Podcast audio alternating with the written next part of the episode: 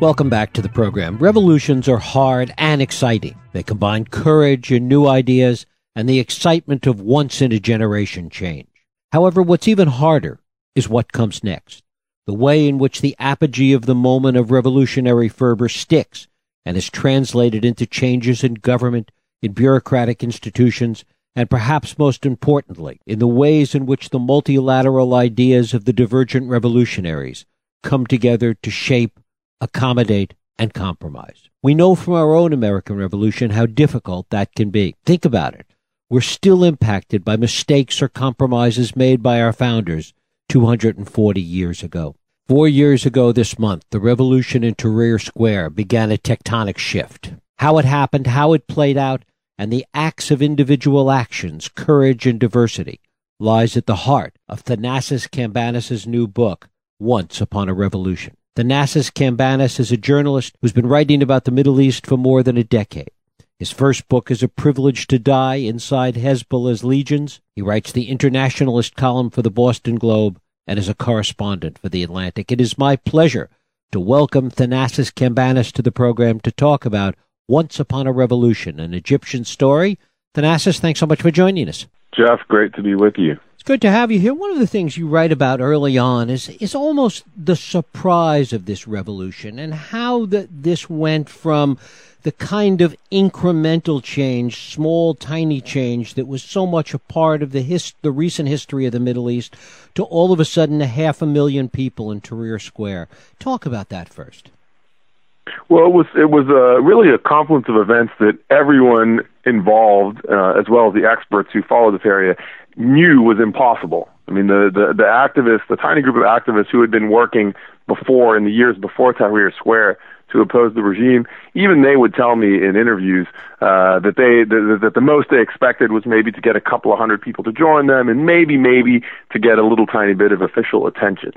So when this pre-announced protest on January 25th began, the activists themselves, that core group of revolutionaries, was shocked to find thousands and thousands of people joining them. And by the time they got to Tahrir Square and filled it, I think they were even more shocked than the regime. It was really a sign of just how broken Egypt had become, and just how profoundly mistreated the citizens of that country felt, that so many people, normal, apolitical people, got to the point where they were willing to risk their lives to defy a very violent government. To what extent was it spontaneous in that respect versus the degree to which individual organizers were able to really take advantage of that moment and use it to bring people together? Well, it was a perfect storm. The activists, and these are the people that I stuck with throughout the last 4 years and write about at great length in this book. The activists had been, and some of them had been going at it for 10 years, others for just a few months before 2011, and they had really laid as much groundwork as you could lay in a police state where having a meeting of 10 people could get you arrested. So they had formed a sort of nucleus of youth organizations and street organizations, and there was also the Muslim Brotherhood, which had a pretty good nationwide organization, not get out the vote organization, because we're not talking about voting, but a sort of mobilization network. Now, all that would not lead you to expect what we saw on January 25th and in the 18 days that followed. So the real wild card was, would anybody join them? And there's the kids, they're not really kids, they're in their 20s and 30s, who ended up forming the Revolutionary Youth Coalition. They started their march on the 25th in a very poor, out-of-the-way neighborhood where there had never been a political demonstration before. And they picked this place in part because the streets were too narrow for the riot police to get in with trucks. So on the morning of, they gathered there, and they had a bullhorn, and they started chanting their slogans and inviting people to come down and march against the regime. And at that moment, they had no idea if anyone would come at all. There were, maybe a dozen of them.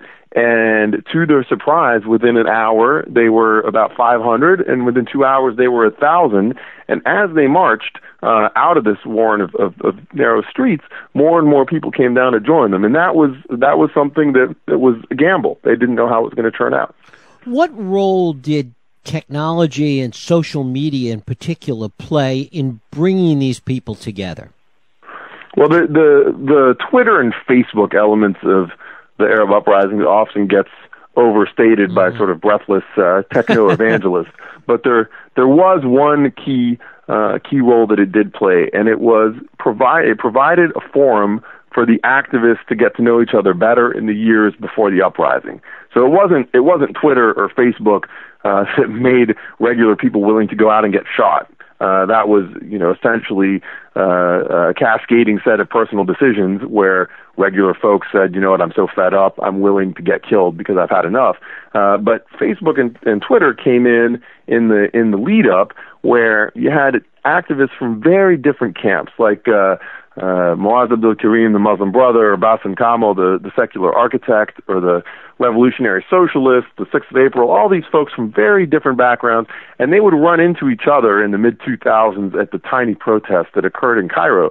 And because there's no public space allowed, no public freedom of discourse, really, for political speech, those protests would have led to nothing had it not been for the online community in which those activists could then retreat and continue their conversation. And it was through mostly Facebook that those activists became friends, grew to trust each other across divides, Islamists trusting secular, leftists trusting rightist nationalists. And that was the sort of mechanism that enabled them to get together, get close, and form institutions like the Revolutionary Youth Coalition. As this coalition came together, as these protests came together, to what extent was it about what you were talking about a moment ago, people being fed up versus any kind of affirmative agenda initially? Well, that's one of the enduring handicaps, let's say, of the dissident and revolutionary movement in Egypt, and I think it's probably a common problem in any place that's trying to break out of a history of authoritarianism or oppression. It's easy. It's easy to say, let's kill the king. It's very hard to say, what is the kind of system of government you would like to erect in its place? And these revolutionaries, and I mean, some of them aren't that revolutionary, right? Some of them are quite modest, incremental reformists. There are people who in our political spectrum wouldn't seem radical at all. And then there are people who are genuinely radical. When it came down to the moment when the old regime got nervous and sort of faltered, when these leaders and activists were asked, what would you like? What do you want? What should take the place of the old system? Many of them either lost their nerve or simply didn't have an idea. They had focused all their time on figuring out how to oppose power. They didn't have a blueprint. And today, now for 4 years since Tahrir, some of these folks are only now starting to grapple really in earnest and systematically with this question. Now that they've been defeated and they have the time and space, they're realizing that the next time this comes, they need to have an answer to that question of what next. One of the ironies that seems to have been baked into this was an inherent distrust of the ideas of politics and of strong leadership to begin with. In many ways, that seemed to have worked against the effort. Yes, the regimes that ruled Egypt really successfully peddled this idea that engaging in politics or seeking leadership made you selfish, made you self-promotional. And sadly for them, a lot of the revolutionary activists really internalized that idea. So when someone would suggest in Tahrir Square, hey, let's start a political party, or, hey, we should elect a secretariat so that when the army comes to talk to us, we have some leaders who can get a delegation who can go meet with them and relay our demands, they would immediately be shouted down as sellouts. You want power, you want a chair, you want to take charge, there's no leaders here. And that really tripped up a lot of the good energy of the revolution. One of the people who I've followed very closely and throughout this transition is this man I alluded to a minute ago, Bassem Kamel, a secular architect.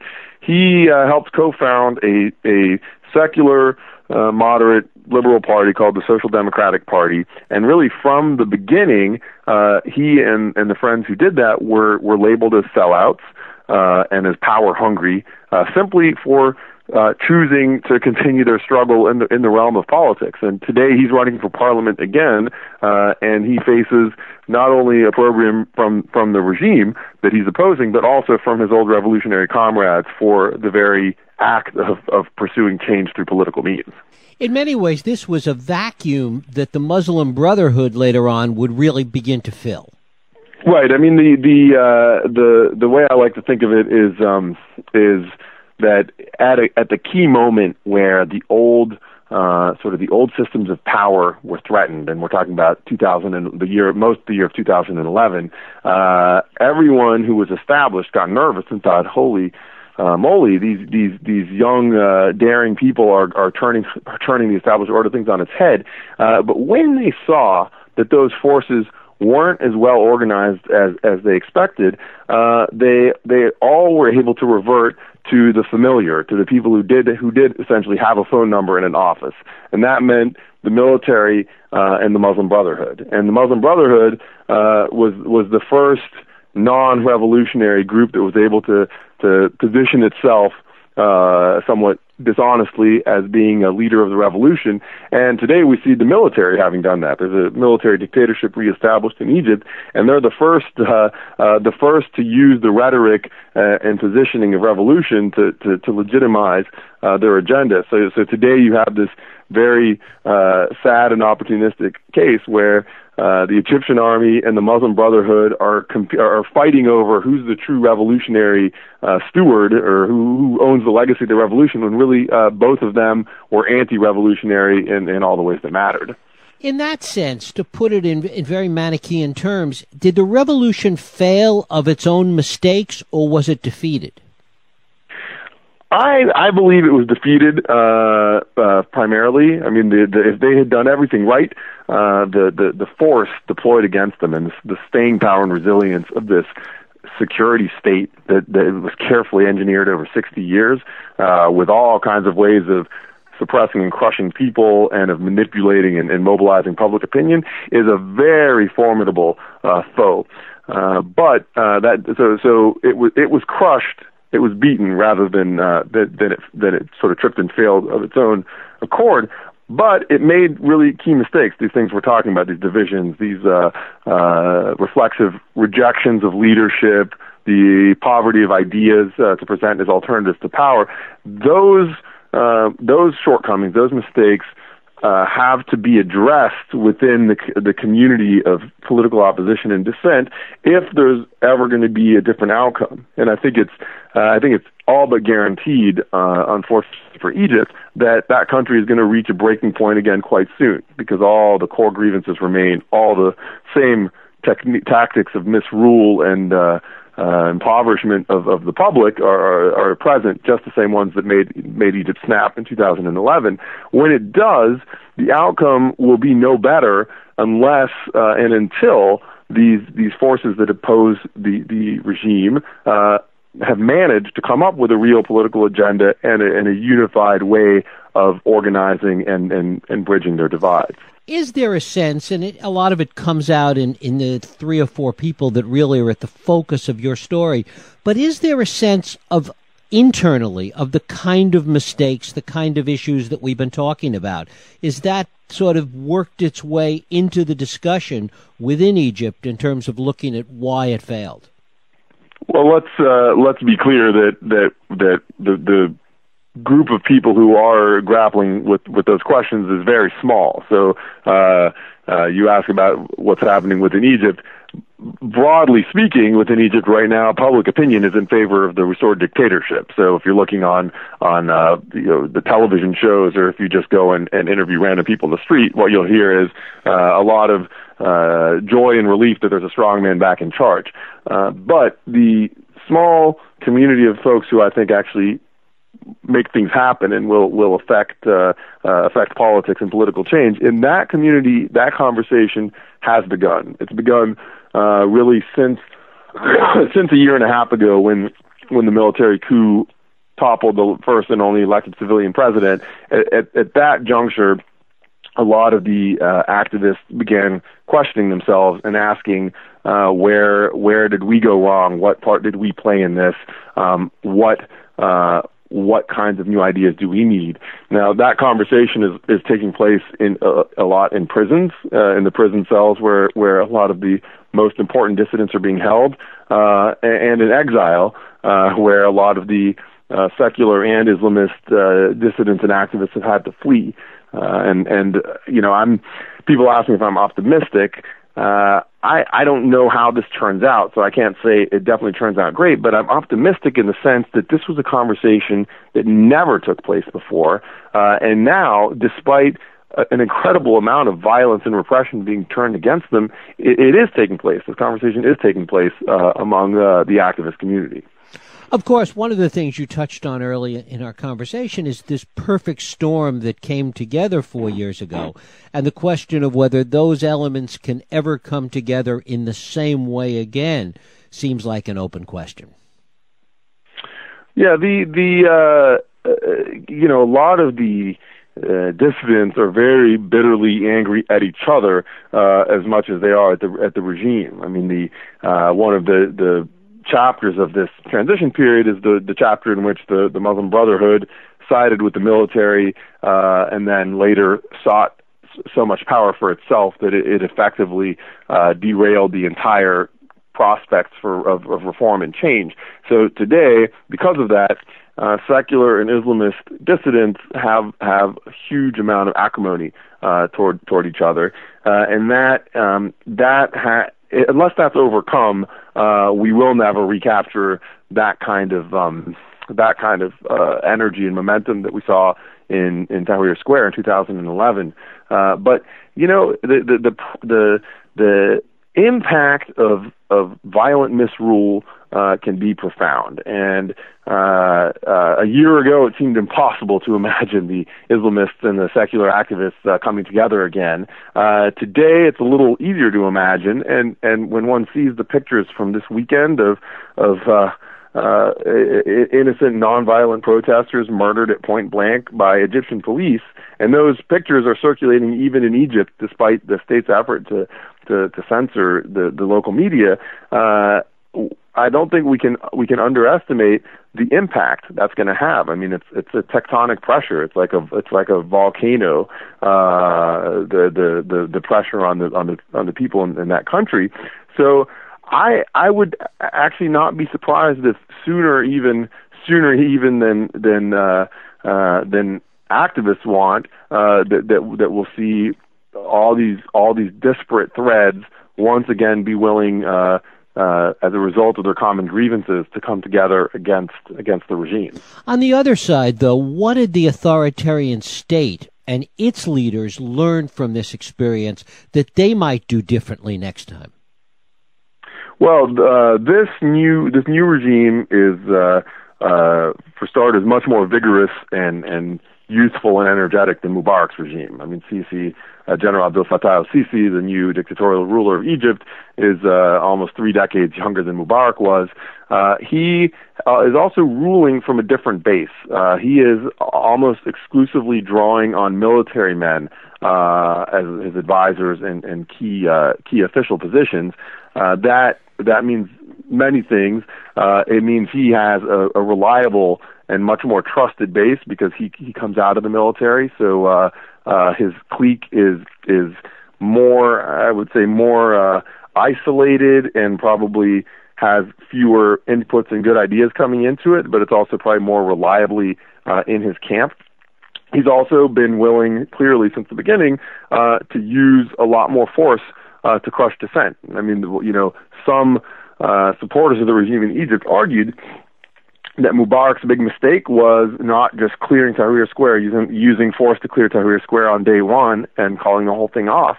And clearly that is the approach that the Sisi regime is using. That's the lesson they learned was not to allow a steam valve to, of political release because it could lead to something more threatening. I think from having read history and having watched the region for 10 years that is not a technique that's going to work, but it certainly is his innovative approach.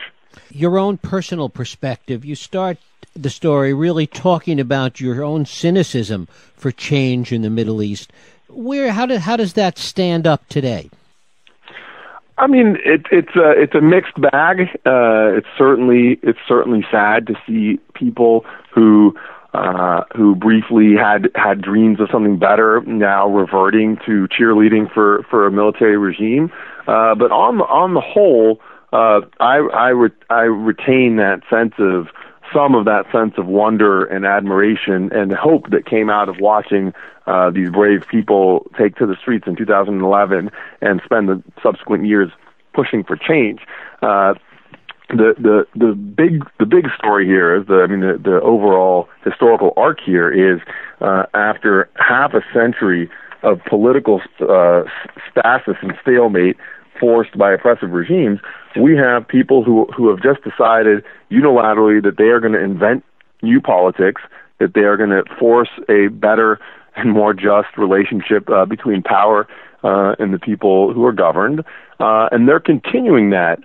And you know, when you read the prison letters that Alaa Abd el-Fattah is writing, or you look at even these independent news websites that are reporting on the community of dissenters, you see people who even today are willing to go on the record criticizing the regime with their name, with their picture, doing things that no one was brave enough to do in 2010, and today you have hundreds of people willing to do it.